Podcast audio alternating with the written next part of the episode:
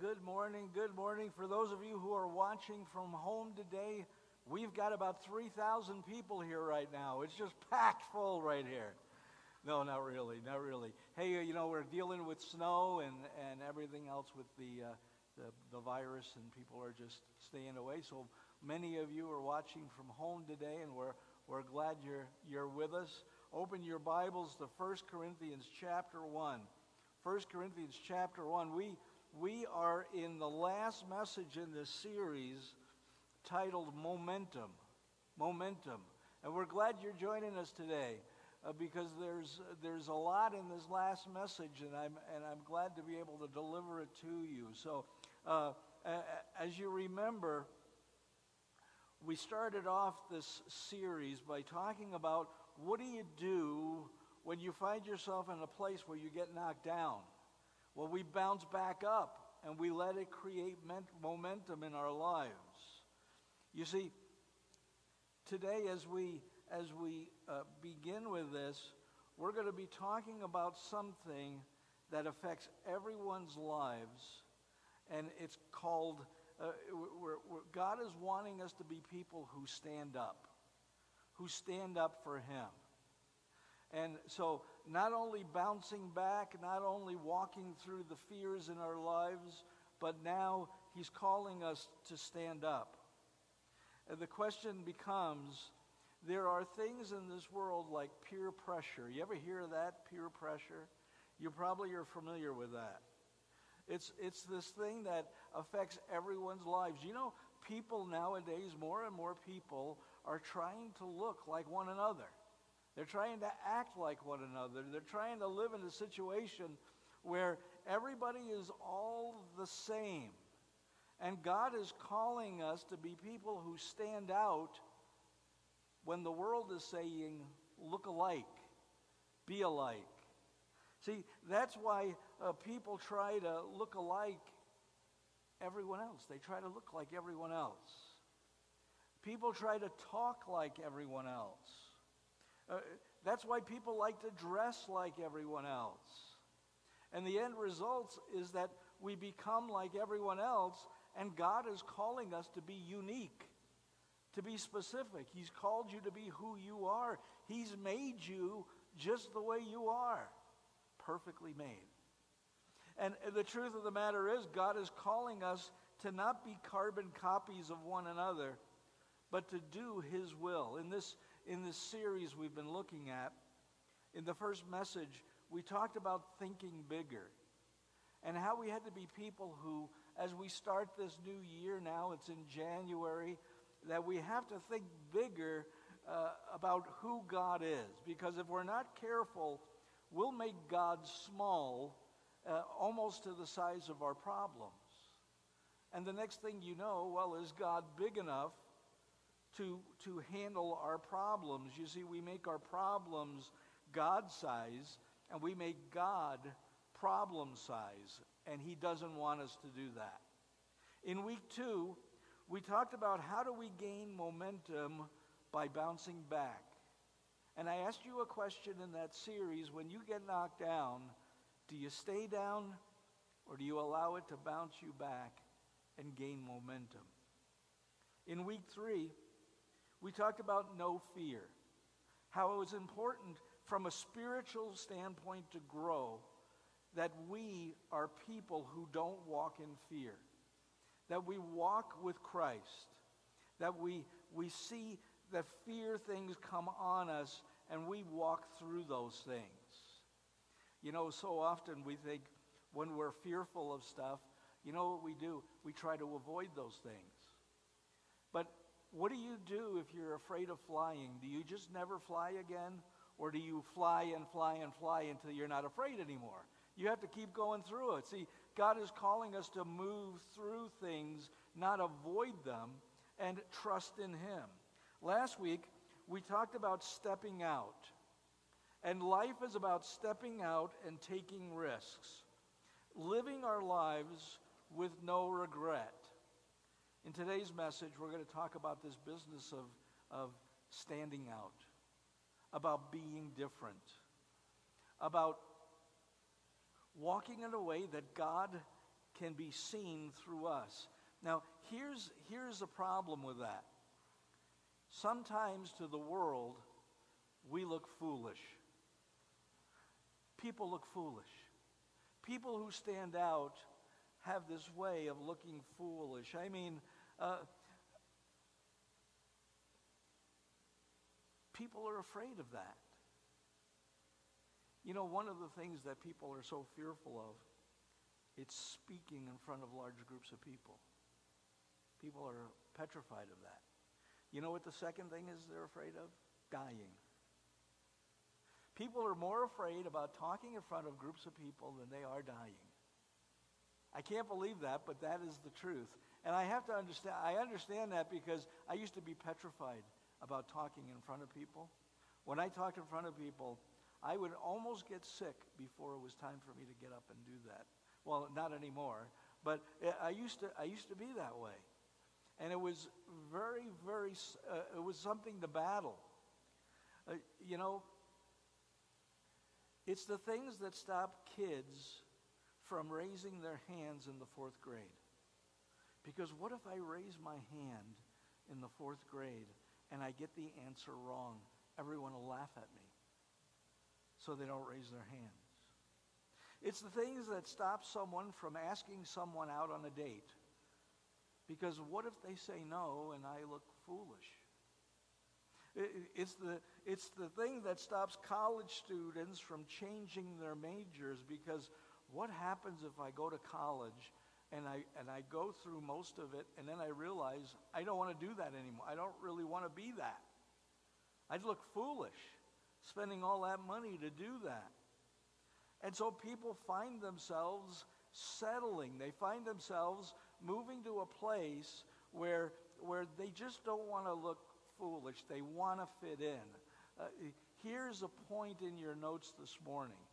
It's the first one in our message. Spiritual maturity is the willingness to look foolish. Spiritual maturity is the willingness to look foolish. Look at what it says in 1 Corinthians 1:27. But God chose the foolish things of the world to shame the wise. God chose the weak things in the world to shame the strong. If you think about it, in other words, God deliberately chose the things that the world would consider foolish in order to shame them uh, from thinking that they're so wise. Uh, think about it for a minute. As we all are Bible scholars here, we all know the things in the Bible, right? Think about Noah. Noah had to look foolish about building an ark in the desert. It had never rained. I need to build this ark because there's going to be a flood. What's a flood? What's rain? What do you mean? Think about Sarah. She had to look foolish shopping for maternity clothes at 90 years old. Are you kidding, Sarah? Is this for your great, great, great granddaughter? Uh, think about the Israelites. Looked, they looked foolish marching around the walls of Jericho, blowing a trumpet, holding a, a lantern or a, a light, a jar with a light in it. David looked foolish attacking a giant with a slingshot. The wise men must have looked really foolish eh, as they followed the star for two years.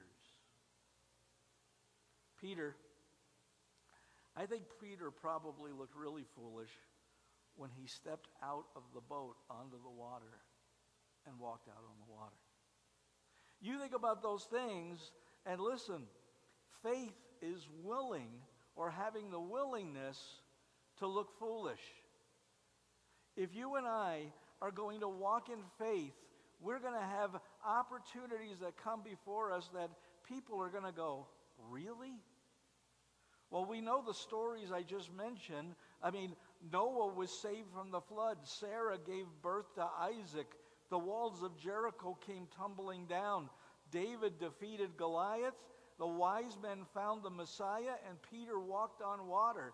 You think about that and think, man, if you and I are going to gain momentum in life, if we're going to gain momentum in our faith, if we're going to grow spiritually, it will only happen when you and I are willing to look foolish for God and stand up and stand out and, be a little abnormal.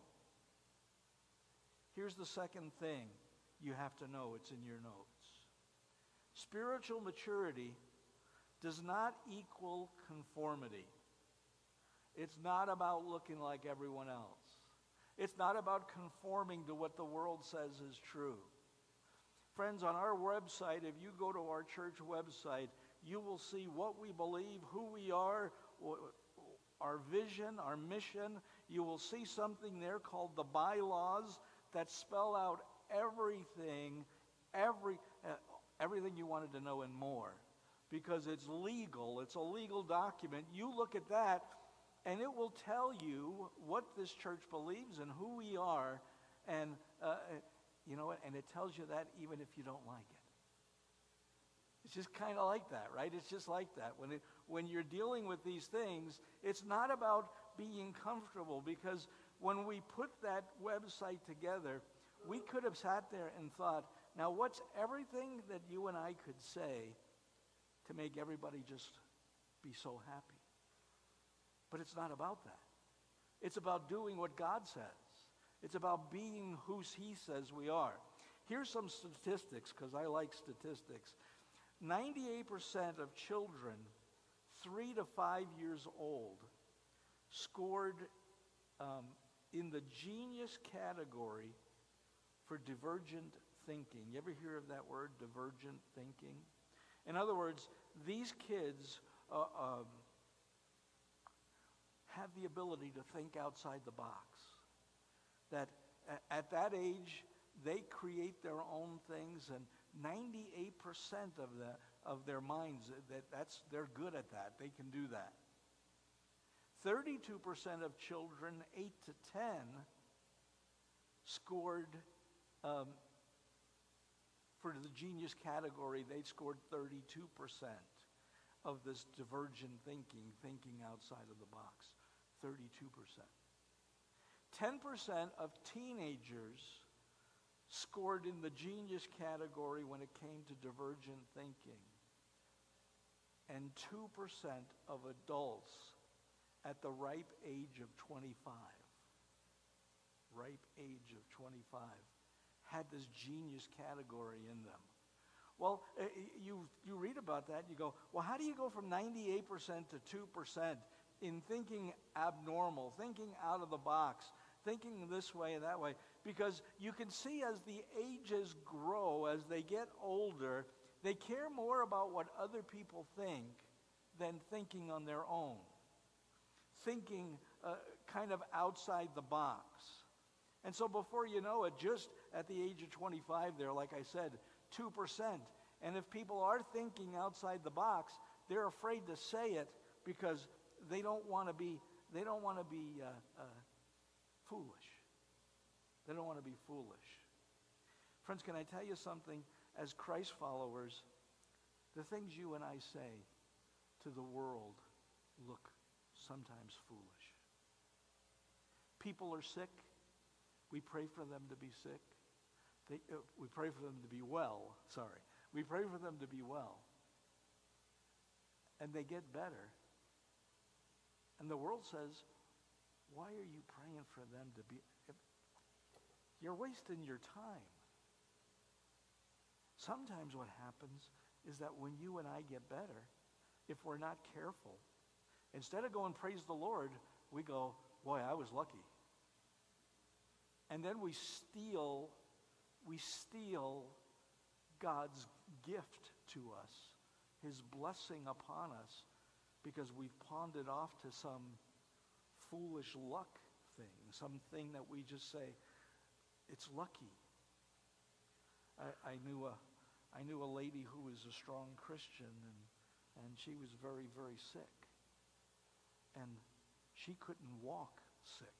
She was wheeled in to church in a wheelchair. And then, uh, uh, I mean, the whole church prayed, and there was 1,200 people there. The next week, she walked in with a walker.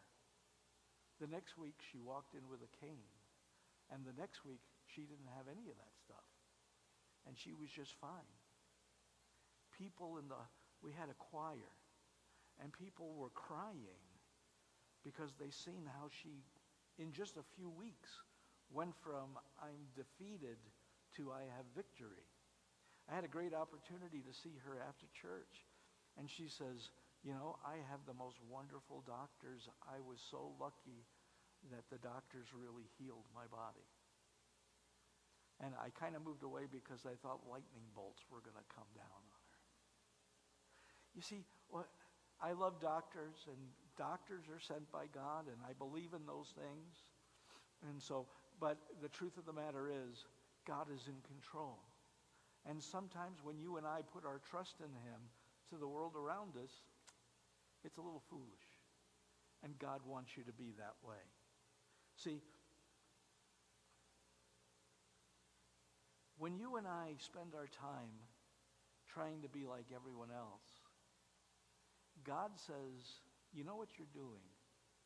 You're becoming a counterfeit. And God doesn't want you to be a counterfeit. He wants you to be the real thing. He wants you to walk in his way. I, I love this church, and I really do. Today, if you're visiting for the first time, if you're watching from home, you have to know we have just a, a handful of people here. But there, there's, there's 75 people who call this place their home, at least last year. Uh, and, and there's going to be 100 or more this year. I'll talk more about that next week. But here's what you need to know that if we're not careful, we could walk in fear. And we can let fear dictate our lives. Right? What's a priority in your life? Where are your priorities? Friends, today we have people who are not here today because there's a little snow on the grass. You see, what happens is this if we find ourselves in a place, and I know that this is not a popular discussion that I'm doing right now, but listen, if we put ourselves in a place where we allow things to come before God, we're going to find ourselves uh, having more trouble than we expect. Because God doesn't want to be second place to anything or anyone. Amen? If you could say that, that makes me feel better. Here's what you should know, uh, because, like I said, I, I love the people here because here's what you should know uh, all over the country who are watching. And I hope you're like this where you are. But everybody is who they are. There's no pretending. There's no pretense going on. You see, people are who they are. And as a church, we've adopted something, and I'm talking more about this next week, but we're going to, uh, we adopted something a long time ago, and here it is. It's a point in your notes, point A. In essentials, there is unity. In essentials, there is unity. What does that mean? It means, as a church, if you're a member of this church, if you're part of Prescott Valley Bible Church, here's what we say is essential it's absolute, it's non debatable. The Bible is the inspired Word of God. Jesus is the only way to God, and we are saved by grace through faith.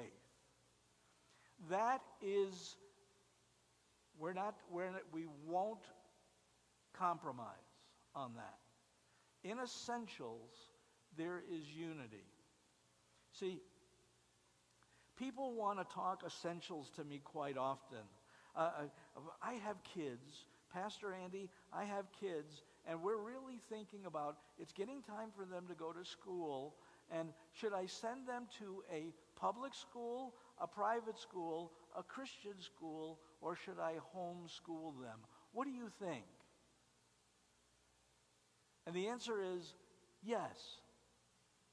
Yes, you should. You should send them to a public school, a private school, you should send them to a Christian school, or you should homeschool them. You have to pray about that, what's the best thing for your family, and that's what you should do, because that is not an essential discussion.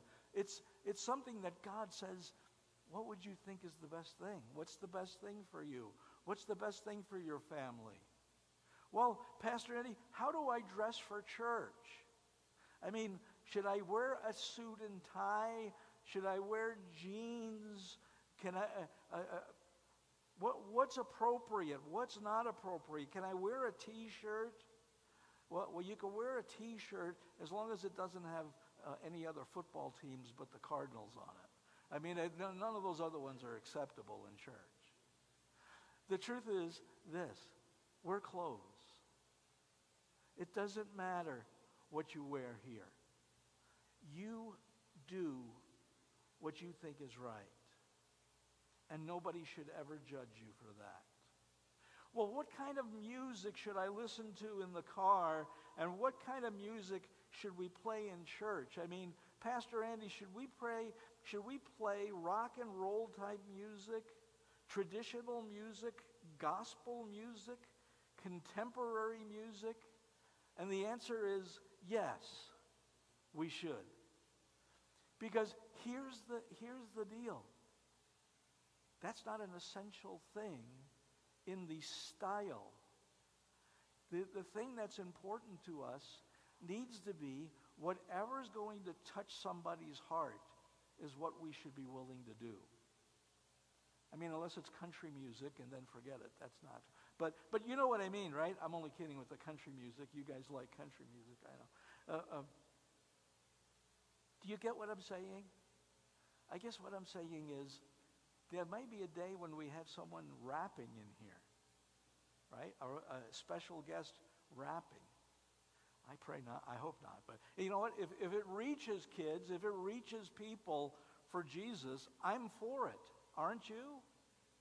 Uh, here's point B in your notes. In essentials, there is unity. And in non essentials, there is liberty. You see, you, you have liberty. And then point C. In all things, there is love. You see, God is not creating robots. He's not calling us to be like robots. He's calling us to be individuals made in His image. He wants us to walk in His way. He doesn't want us to conform to everyone else. He doesn't want us to, to, to be like anyone else.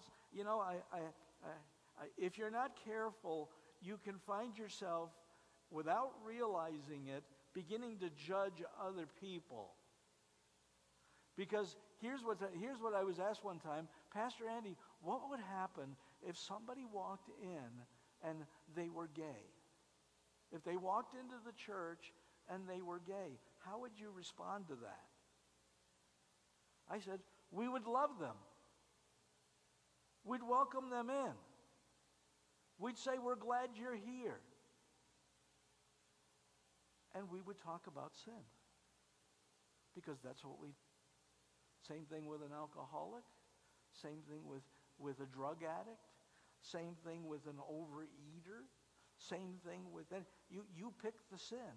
You see, everyone's loved and welcomed, but it doesn't mean that we say that everything is okay. Have I made anyone mad yet? You guys look all right so far. Nobody looks too mad at me yet. Uh, you see, we're called to be nonconformists. And, and there's, there's a person in the Bible, his name is Steve, but we call him Stephen in the Bible who was a nonconformist. Take a look at what it says. Switch over, turn over to Acts chapter 6. Acts chapter 6. Here's a story about this guy, Stephen. Verse 8, we're going to start there. Now, Stephen, a man full of God's grace and power, performed great wonders and signs among the people. You read that, you go, wow, I'd love to be able to be like that. I'd love to be able to perform great signs and wonders in the name of God. See, the question is um, you can if you are walking in God's grace and power. If you have him as your Lord and Savior, what Stephen does is not any different than any other Christ follower. But here's what he does, is that he's not afraid to look foolish. He's not afraid to speak up. He's not afraid to step out. See, here's what you're going to find. God is going to help us to meet the, the challenges we face if we would allow him to. Now, there are people who are watching me today who are been Christians a long time, but instead of uh, thinking about having a deeper relationship with Christ, sometimes what happens is that we become um, we become religious. I always make a face when I say religious. Because here's what religious means to me. That we take on man-made ideas and we say, God said this. God did this. And so we start saying that things are, are it's a little confusing. It takes us off in a different direction. Stephen is talking to a group of religious people. They were called the San, Sanhedrin. Sanhedrin. San, you pronounce it tomatoes, tomatoes, right? One of those deals. Uh, Octo- uh, uh, uh look at Acts, Acts chapter 6, verses 9 and 10 opposition rose. He just now he just performed wonders, right? He, uh, w- uh, among them.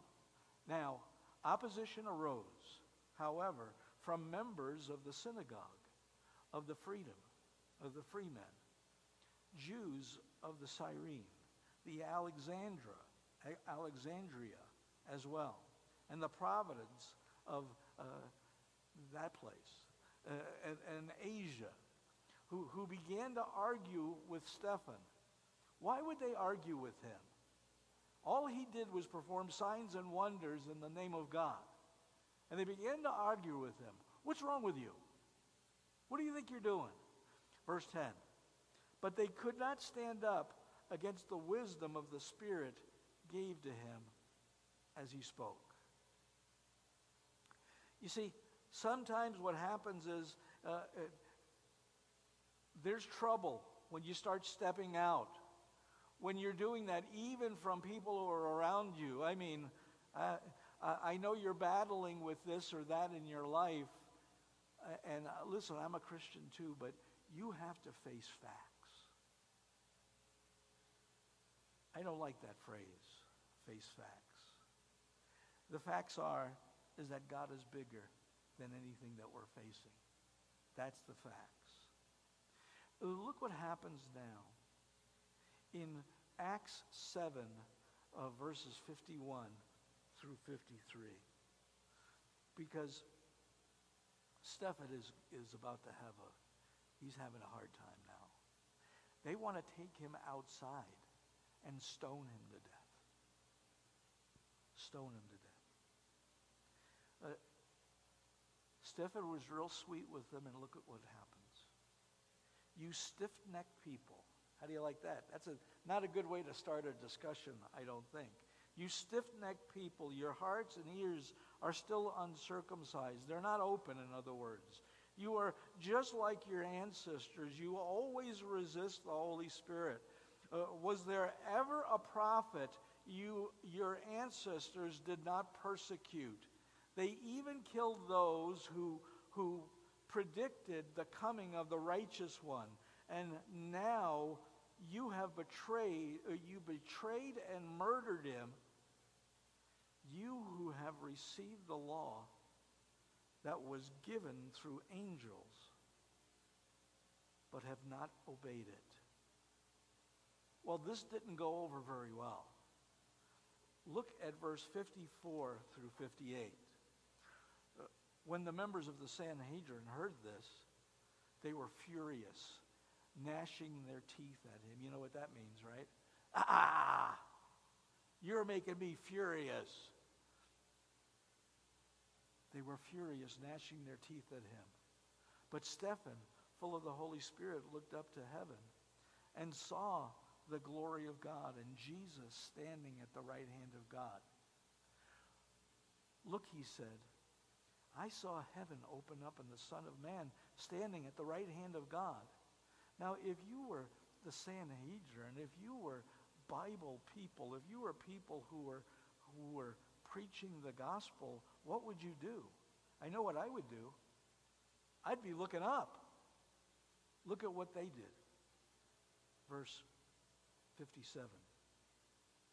At this, they covered their eyes and yelled at the top of their voice.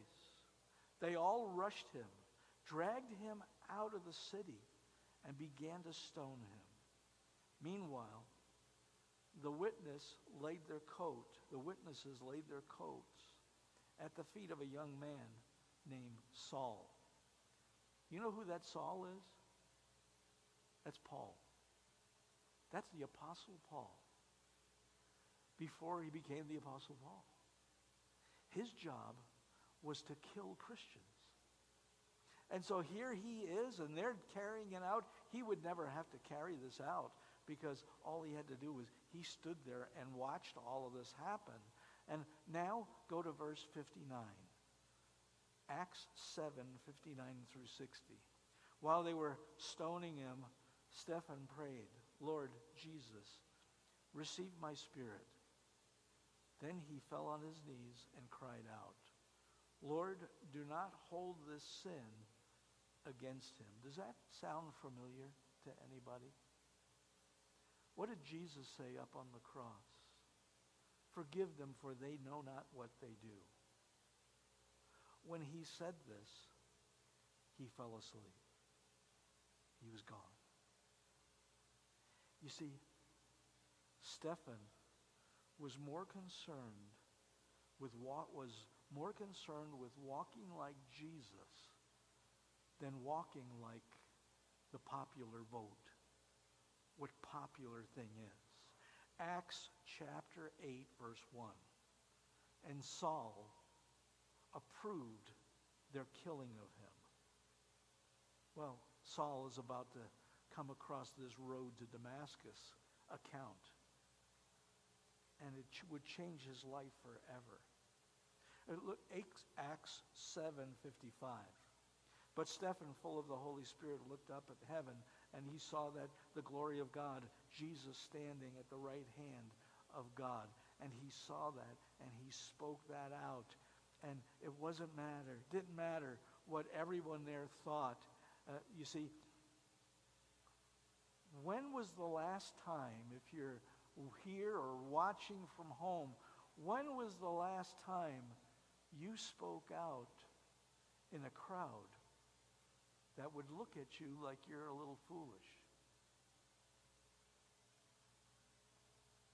You know, you know when we study Jesus, about Jesus, he wasn't afraid to look foolish. He, he, Jesus touched people with leprosy. Do you know at that time? No, eh, you, if you had leprosy, you had to walk on the other side of the road because you couldn't go near anybody. He touched somebody with leprosy, and they wasn't supposed to do that. He healed people on the Sabbath. Can you imagine that? You're not supposed to work on the Sabbath. If you call yourself a pastor, guess what? I'm in big trouble for many people. But, but it, that's not what Jesus does. Jesus defended adulterers and prostitutes while people wanted to stone them to death. He didn't do that. He defended them. He washed the feet of the disciples. He made himself the lowest of the low and the servants to wash their feet. He ate with tax collectors. And the religious people would never, ever do that. They weren't allowed to be in the tent with them. And he went there and he saw them and he ate with them and he told them about God. Here's the third point in your notes. Spiritual maturity is becoming childlike instead of childish. It's becoming childlike instead of childish. Look at what Jesus said in Matthew 18:3. And he said, Truly I tell you, unless you change, and we don't like that change business, right? Uh, and become like little children, you will never enter the kingdom of heaven. You know, we, we, uh, we think about little children, and I don't know about you, but uh, sometimes when I see little children, I see parents, and I can see the look in their eyes that says, Grow up already. Will you grow up already? And Jesus says, Become like little children. Be people who, who get childlike faith. If you ever need someone to pray for you, get, get little children who are Christians to pray for you because they believe with all of their heart. You see, they, they, don't just give you lip service. They believe it with all of their hearts. See, there's a difference between being childlike and childish. People who are childlike, uh, they're interesting people because they hope the best for people, they believe the best about people, and they love the most when it comes to people. They just love people. I had a mother in law who was kind of childlike. She loved you the first time she met you, no matter what. Whoever you were, whatever you did, no matter what you did wrong, she loved you anyway and cared for you. And people loved her just the minute they saw her. And she lived her life like that. You see, uh,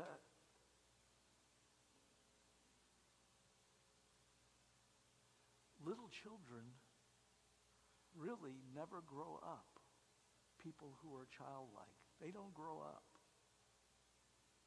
Lion chasers never grow up. Dreamers for God never grow up. See, the difference between uh, childlike and childish, here's what happens when a person is childish.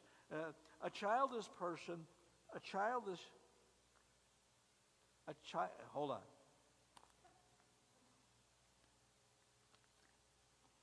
A childish person is self centered. Everything is about them, and they're always dependent on someone taking care of them and meeting their needs. This person often walks around with an attitude that says, You owe me. Have you ever known anybody with that attitude? You owe me attitude? Um, it's not pretty. It's not a pretty attitude. Childlike means you're happy, you're, you're adventurous, that you're, you're trusting, that you're ready to see the world with unlimited possibilities. And your life is to take a journey with Jesus. Little children don't have to, they don't have a hidden agenda. They, they, they don't know what pride means. They don't know what it means to, to have prejudice.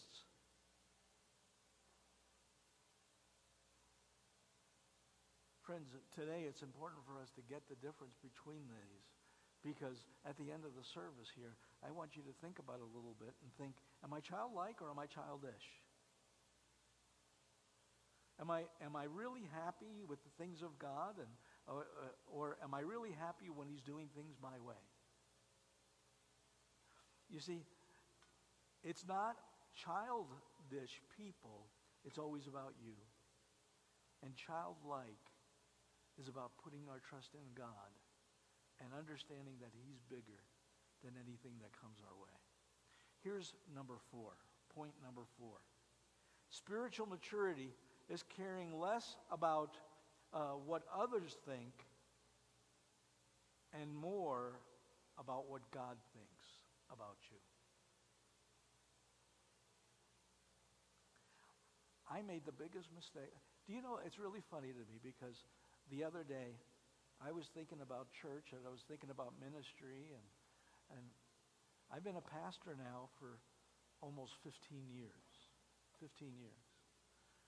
And when I first started being a pastor, I knew everything. Can you believe that? I literally knew everything. I knew exactly. No one had to tell me how to be a pastor because I knew it all.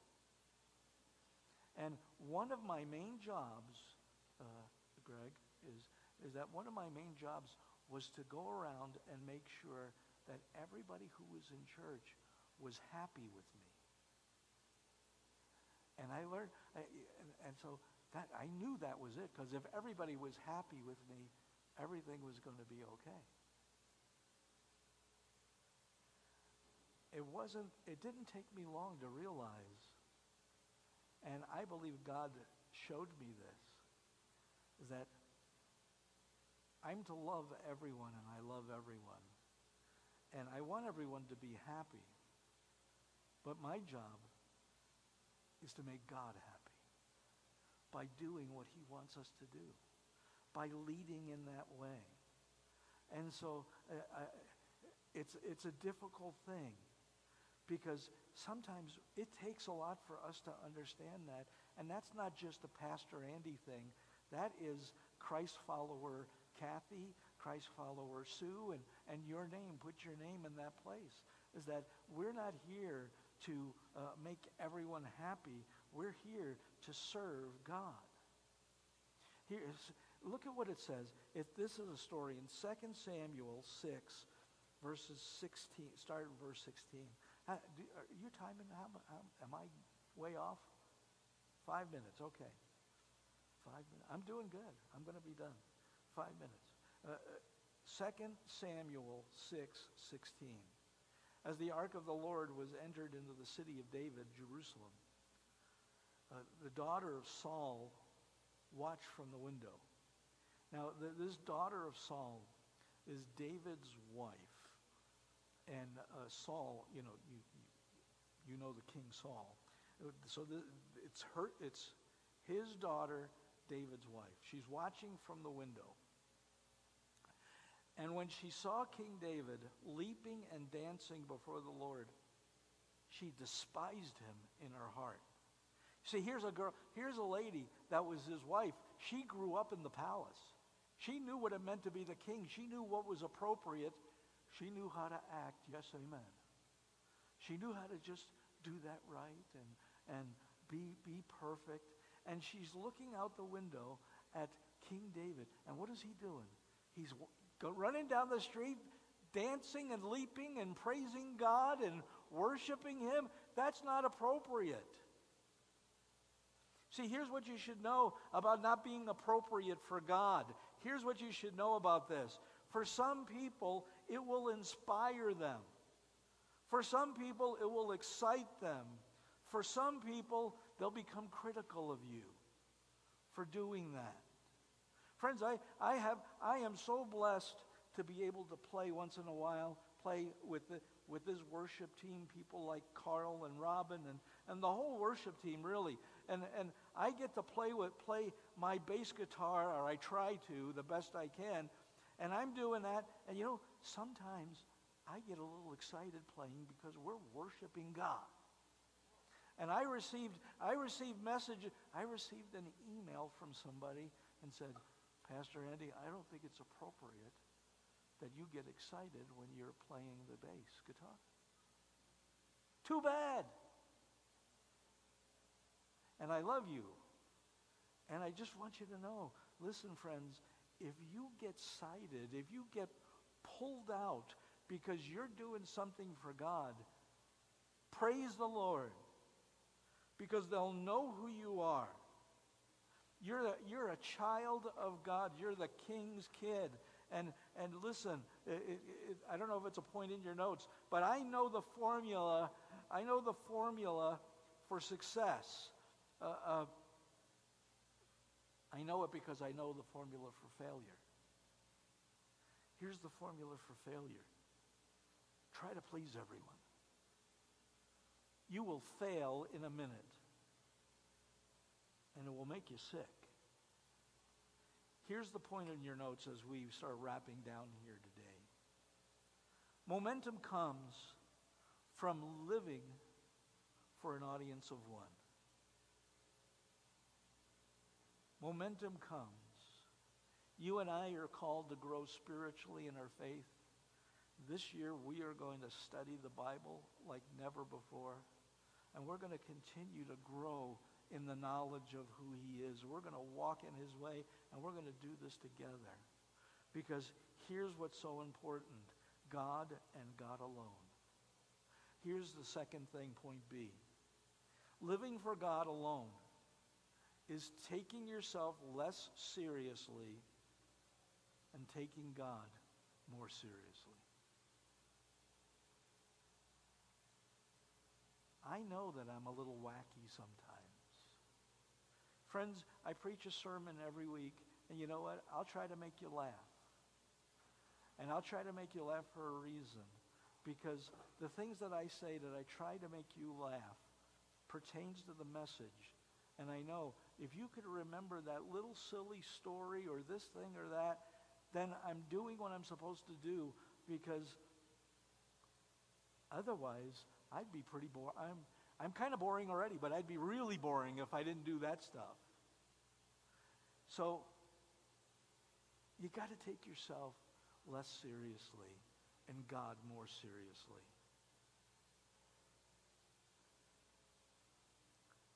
As I'm wrapping up this.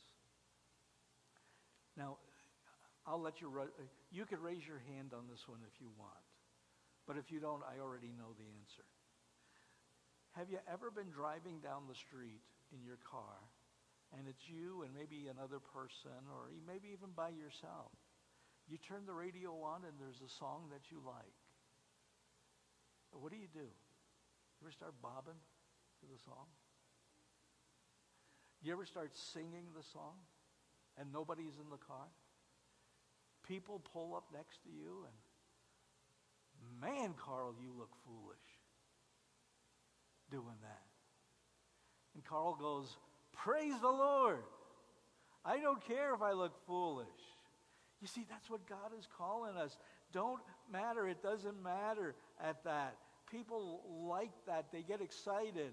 One day, my brother in law and I were together. We're doing this. We're driving down the road, and he's like, he was like 75, 77, something like that. And he's sitting next to me, and we pull up to these kids, and I says, you ready? He goes, yeah. And I turned that radio up, and him and I were, were going like this, you know, laughing. And we look over at them, and they go, and the next thing I know, they're doing this, and it's like, how cool is that? That we had an effect on what they were doing. You have an effect on the people you come in contact who was crazy? King David, who was dancing and worshiping the Lord? Or his wife that was sitting up in the room saying, You should never do that. You're not making, you're not making a good, good place for yourself. Here's point number five. Spiritual maturity is living with passion instead of being religious. Matthew 21, 12 and 13 says this Jesus entered the temple courts and drove out all who were buying and selling there. He overturned the tables and the money changers and the benches to those who were selling uh, doves. It, it is written, he said to them, My house will be called the house of prayer, but you have made it a den of robbers. Here's what's important for you and I. Last, message, last thing in the notes. If you and I are going to gain momentum this year, we're going to have to find ourselves in a place where we're really willing to take on the things. We need to make the things that are important to God important to us. So, what's important to God?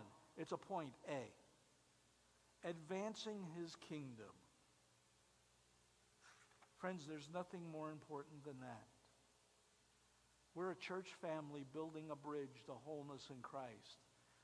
Next week, we are going to have a special service that's going to talk about the state of the church for 2020, where we're going in 2021, and you don't want to miss it. And if you can't be here, watch online because we're going to put that on, and I'm going to put that on early. Look, if we're going to have momentum this year, we're going to we're going to we're going to change how we think a little bit. You see, we're not going to settle for tolerance. Instead, we're going to walk in the truth. We're going to exchange living for comfort for exchanging it for challenges.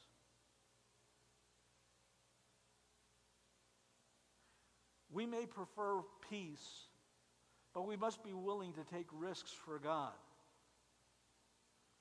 You see, we must be willing to look foolish and not fit in if we're following Jesus. We can't settle for being religious. Instead, we must be committed to an adventure with Christ. Here's how I want to wrap it up. In what area of your life are you standing out for Jesus? I'd like you to think about that as we close. In what area of your life are you standing out for Jesus? And if you can't come up with one, today's the rest of your life, first day of the rest of your life. It's time to stand up and it's time to step out. If you're watching from home today, we never want to leave a service without giving you an opportunity to ask Jesus to be the Lord of your life. Will you pray with me? Will you repeat after me, even if you've made this confession of faith already? Let's pray. Dear Lord Jesus, come into my life. Forgive me of my sins. I repent of my sins. I accept you now as my personal Lord and Savior. In Jesus' name.